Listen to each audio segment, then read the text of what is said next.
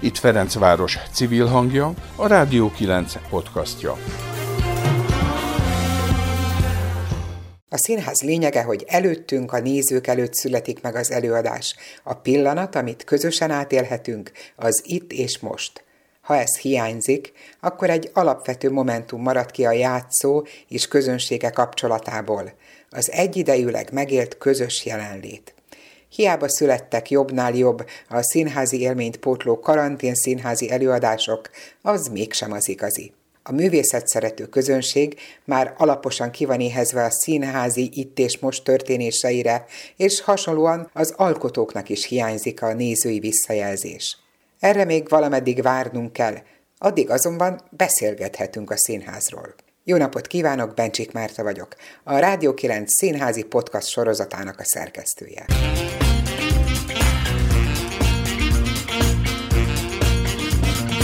Lassan több színház van a Rádai utcában, mint a Pesti Broadway-n. Halljuk a következő beszélgetésben. A Rádai utca Erkel utca sarkán működő itt és Most Színház és Közösségi Tér művészeti vezetőjével és színészével, Borbás Gergelyel beszélgettem színházról és filmről, hiszen ő a Személyes Történelem című filmes produkciónak is a produkciós vezetője. Az Itt és Most társulat imár negyedik éve működik a Rádai utcában. Mit csinál itt és most a társulat? Hát itt és most sokkal kevesebb dolgot csinál, mint ott és akkor, tehát mint általában. Egyébként mi az Itt és Most Társulat improvizációs színházzal foglalkozunk, improvizációs színházi előadásokat játszunk, és képzéseket tartunk szakmabelieknek és nem szakmabelieknek egyaránt.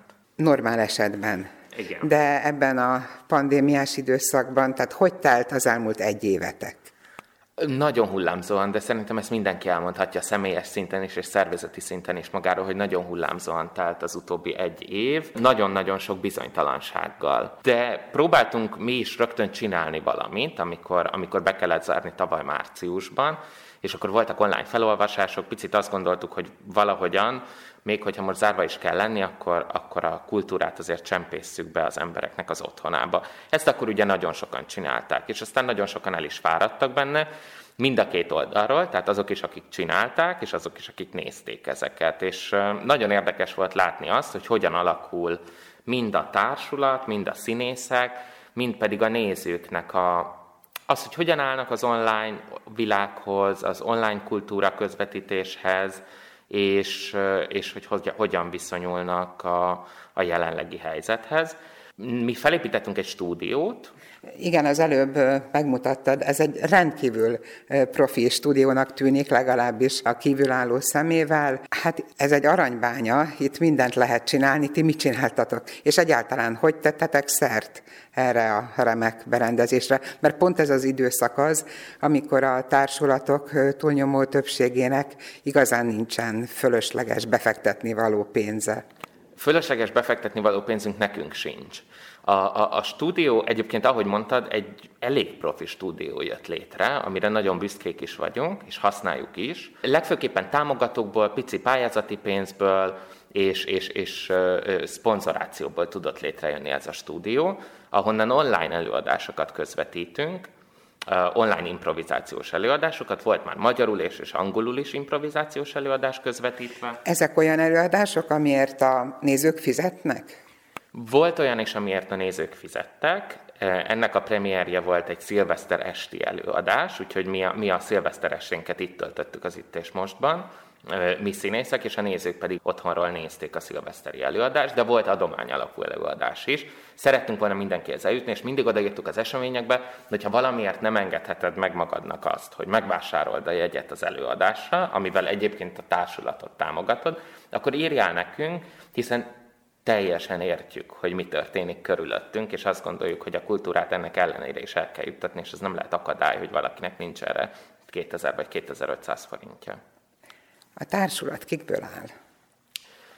Hú, a társulat um, improvizációs színészekből áll. Vannak állandó tagok? Vannak állandó tagok, 12-en vagyunk a társulatban, és um, alapvetően mindannyian színházzal foglalkozunk. Van, aki teljes idejében színházzal, kultúrával, művészettel foglalkozik, van, akinek pedig van, hát mi úgy szoktuk mondani, hogy civil állása, de, de pont amiatt a pandémia miatt egyre többünknek van civil állása sajnos, mert tavaly március előtt már nagyon annyi munkánk volt, és annyi mindent kellett csinálnunk, hogy sokan főállásba színháza és itt és mosttal foglalkoztak.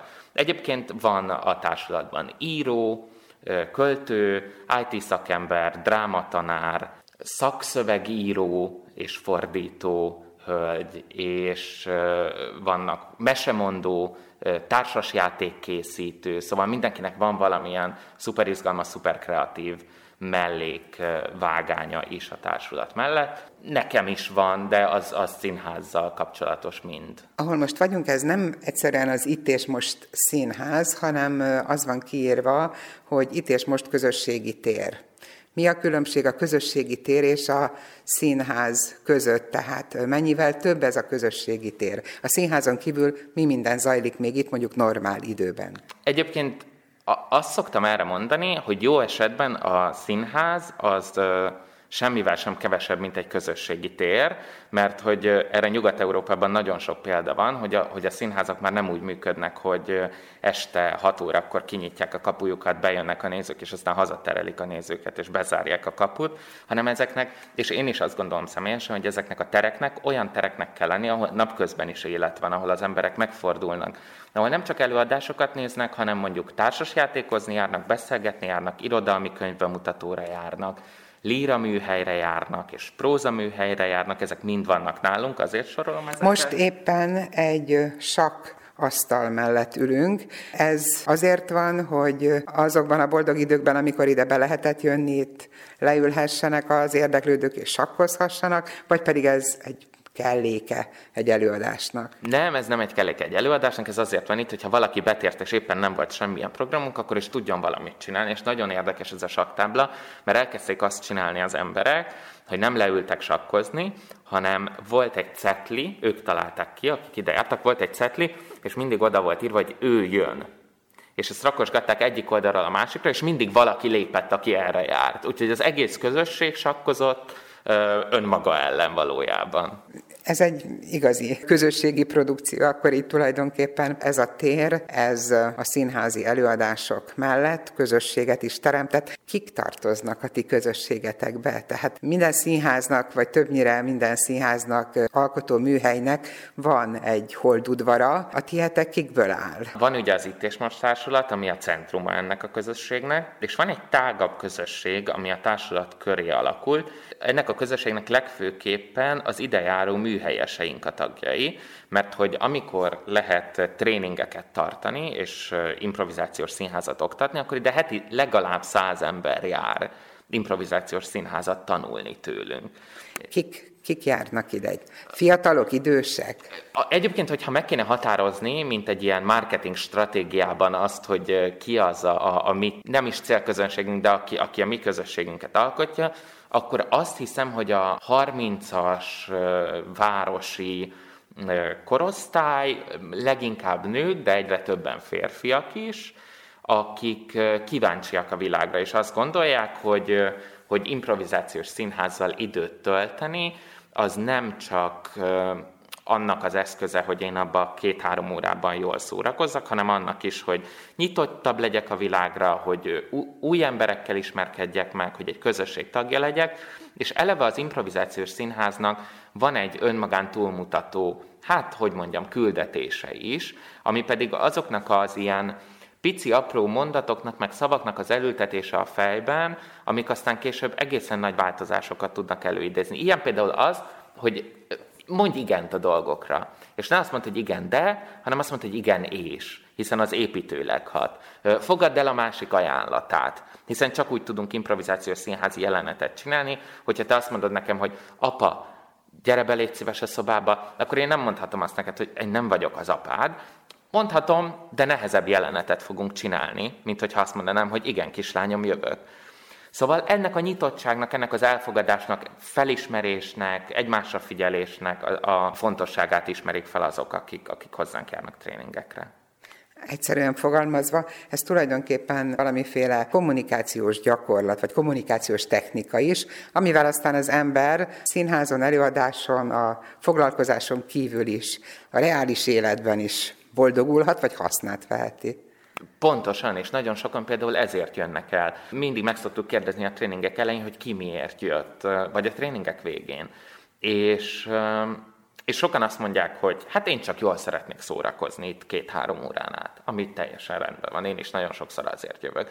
Van, aki azt mondja, hogy hát én, én félek megszólalni ö, több ember előtt, és ezen szeretnék dolgozni, vagy a kommunikációs készségeimet szeretném fejleszteni, vagy a színészi készségeimet szeretném fejleszteni, vagy olyan is van, aki azt mondja, és egyenesen azért jön, hogy én majd egyszer a jövőben improvizációs színész szeretnék lenni, vagy jönnek színészek, akik azt mondják, hogy hát mi nem annyira tanuljuk a, a, az egyetemen, vagy a képzéseken az improvizációt. Egyébként egyre inkább van már arra hasonlító improvizációs oktatás, mint amit mi csinálunk, de azt gondolják, hogy ez szuper hasznos lenne nekik, és ők szívesen járnának ilyenre.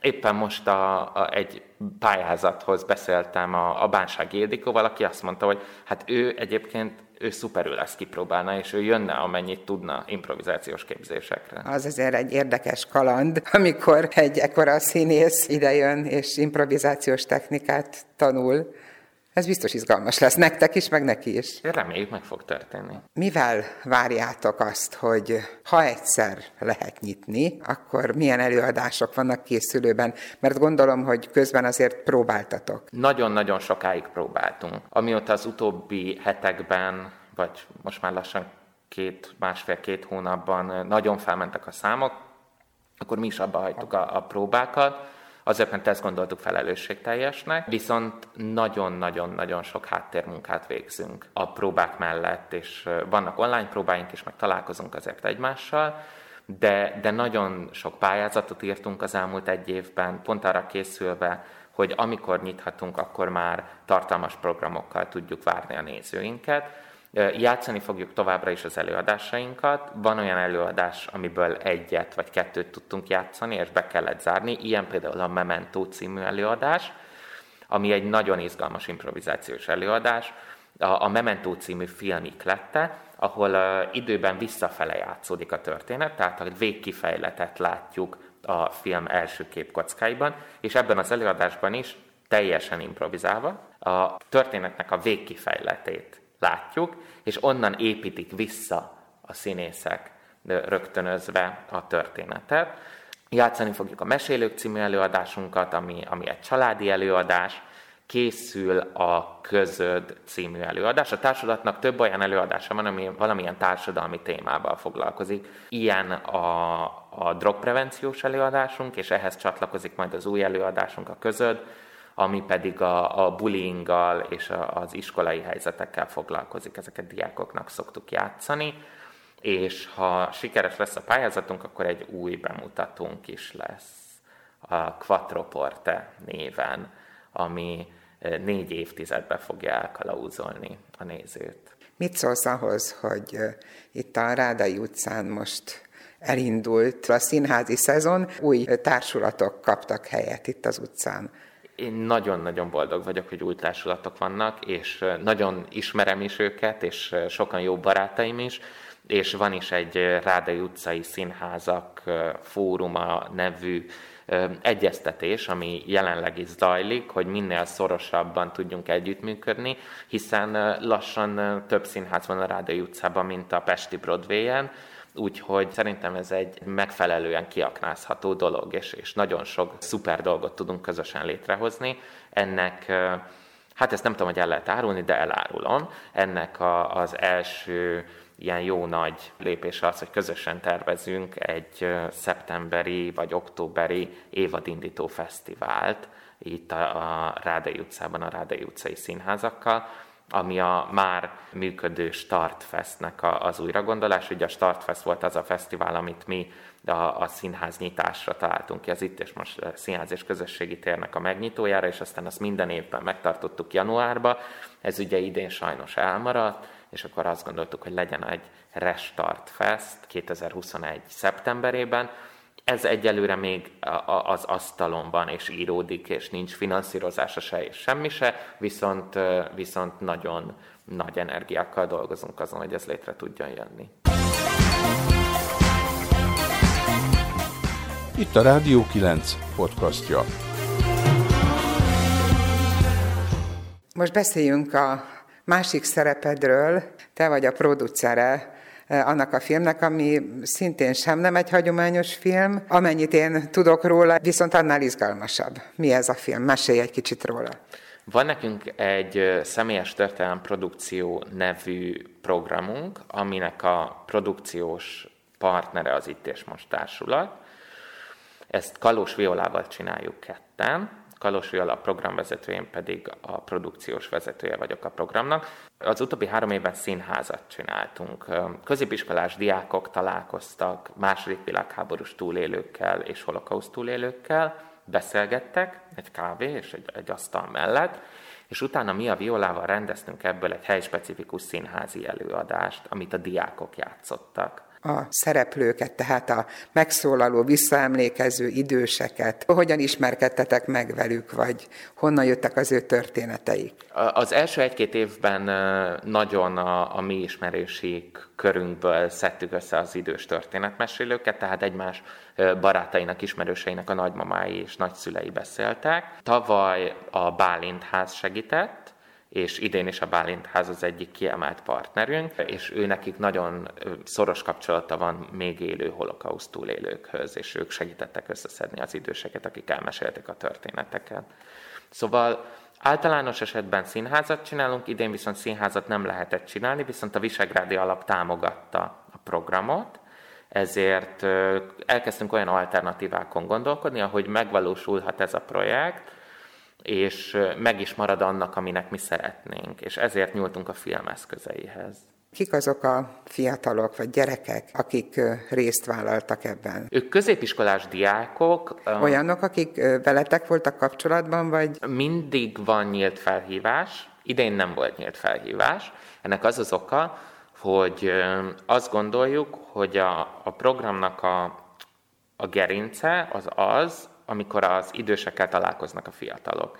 És nem voltunk biztosak ugye még tavaly márciusban ugye abban, hogy ez meg tud valójában valósulni. Ezért most idén a tavalyi, tehát a 2020 januárban bemutatott előadásnak a szereplői dolgoznak a filmen, tehát azok a diákok, akik tavaly januárban a színházban játszottak, de egyébként előző években mindig nyílt felhívás volt, amire tudtak jelentkezni a diákok. Ők túlnyomó rész budapesti, vagy a történelem, vagy a színház, vagy a dráma iránt érdeklődő, nagyon nyitott középiskolás srácok és lányok. Egy részüket én tanítom egyébként improvizációs színházra a Mester utcai galériában. Miért fontos az szerinted, hogy ezek a személyes történetek 60-70 évvel később is még mindig éljenek, és továbbadják őket, akik még megvannak? Nincs igazuk azoknak, akik azt mondják, hogy ez a történelem egy része, tehát ismerik az eseményeket, de érzelmi kapcsolatuk már kevésbé van vele. Azt gondolom, hogy a második világháború és különösen a holokausznak a, a megérthetetlensége az, ami miatt foglalkoznunk kell ezekkel a történetekkel. És az utolsó egy évtizedben vagyunk, amikor még tudunk második világháborús túlélőkkel beszélgetni, és az ő személyes történeteiket meghallgatni. És én mindig azt szoktam mondani, amikor a programról beszélek, hogy azzal, hogy az idős hölgy vagy úr elmeséli a történetét a középiskolás fiatalnak, ezzel részben rá is bízza azt a történetet, ami az ő saját története, hogy ő aztán a színház eszközeivel mesélje, vagy ilyen esetben a film eszközeivel mesélje tovább. És ennek a hólabdának, ami egyre nő és nő, nem tudjuk, hogy hol van a vége, hiszen utána a néző is tovább meséli, és ezek a történetek így adódnak át egyik generációra a másik generációra, és aztán majd a, a jövő generációjának is reméljük. És igen, nagyon sokan hallottak már, meg távolról, a történelem könyvekből ismerik ezeket. Egyébként sajnos egyre kevesebbet tanulnak a, a középiskolás és általános diákok erről az időszakról, szóval most már csak egy pár mondatra redukálódnak ezek a szörnyű események egy történelemkönyvben. De, de a program célja nem is történelmi adatok és, és eseménysorok leírása, és soha nem is az volt, hanem a személyes megélés. És a mai napig egy csomó történelmi esemény nagyon át van politizálva, na most ezennél a programnál egyáltalán nem működik, hiszen ez valakinek a személyes megélése, ezzel nem tudunk vitatkozni hogy ezt ő így élte meg. Most film készült ebből a produkcióból. Milyen lett ez a film? Majd megnézi a hallgató persze, de mégis hogyan képzeljük el, ez egy ilyen hagyományos dokumentumfilm? Egyáltalán nem hagyományos dokumentumfilm, és amikor megkérdezted, hogy milyen lett ez a film, akkor az az első szó, ami eszembe jutott, hogy hát nagyon megérint. Én többször láttam többféle verzióban a, a filmet, ahogy készült, és mindig, mindig nagyon, nagyon megütött, vagy szíven ütött az, amit láttam és hallottam. A filmben az idősek hangján halljuk a történeteket, tehát az eredeti mesélők hangján halljuk ezeket a történeteket, a fiatalokat a saját városi környezetükben látjuk, most a lezárások alatt lévő esti Budapesten, és a, az idősek által elmesélt történetek pedig animációként elevenednek meg a kortárs környezetben. Ez egy nagyon, nagyon különleges vállalkozás volt, nem egész film, ez egy hat és fél perces rövid film, ami a Facebookon lesz majd elérhető április 16-án este 6 órakor lesz a premierje. Ki rendezte ezt a filmet? Chilton Flora rendezte a filmet. Az Északi Támpont Egyesülettel dolgoztunk a filmen. Ők voltak a filmes partnereink, hiszen mi a színházhoz értünk, ők pedig csodálatos filmeket készítettek már eddig is, és így kapcsolódtunk velük idén ebben a programban össze. Tóth Bálint volt a gyártásvezető, velük dolgoztunk nagyon-nagyon szorosan. Kalos Viola volt az, aki, aki a, a kreatív koncepciót megálmodta velem közösen, és a, a produceri munka az, az nagy részben pedig rám hárult. Tehát a finanszírozását, a, az elkészítését azt én, én felügyeltem kampányt is indítottatok a finanszírozásra. Egy közösségi adománygyűjtő kampányt indítottunk, egy hónapig tartott, és 60%-a jött össze annak a pénznek, amit mi szerettünk volna, 50 támogatónk volt, és én ezt, én ezt nagyon nagy sikernek tartom.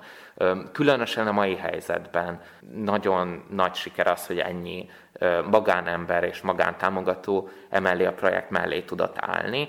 Emellett én folyamatosan azon dolgoztam, hogy más forrásokból is legyenek támogatásaink, úgyhogy nagyon sok partnerünk és szponzorunk lett a végére, és akkor így sikerült kiegészíteni a hiányzó összeget, ami a közösségi adománygyűjtésből nem jött össze, de partnerünk lett az életmenetű, ugye már említettem a Bálint házat, a Szeretlek Magyarország honlap és Facebook oldal, és nem akarok senkit kihagyni, eszközöket is kaptunk a Kodaktól a forgatásra, és az Erzsébetvárosi Önkormányzat is támogatta a projektet, úgyhogy, úgyhogy nagyon nagy összefogás lett a projekt körül. Amíg Emlékszem című film bemutatója, amiről Borbás Gergelyel beszélgettem, április 16-án a holokauszt magyarországi áldozatainak emléknapján este 6 órakor lesz a személyes történelem Facebook oldalán. A premiért követően egy hétig még elérhető a film az FB oldalon, utána egy fesztiválon mutatják majd be. A podcast elkészítésében közreműködött Sarkadi Péter és Nemesné Zinger Edina, együttműködő partnerünk a Ferencvárosi Közösségi Alapítvány és a 9-ben az életoldal. Bencsik Mártát hallották. Ez volt a Rádió 9 podcastja. Bővebb információ honlapunkon, a radio9.hu-n és Facebook oldalunkon, ahol várjuk észrevételeiket.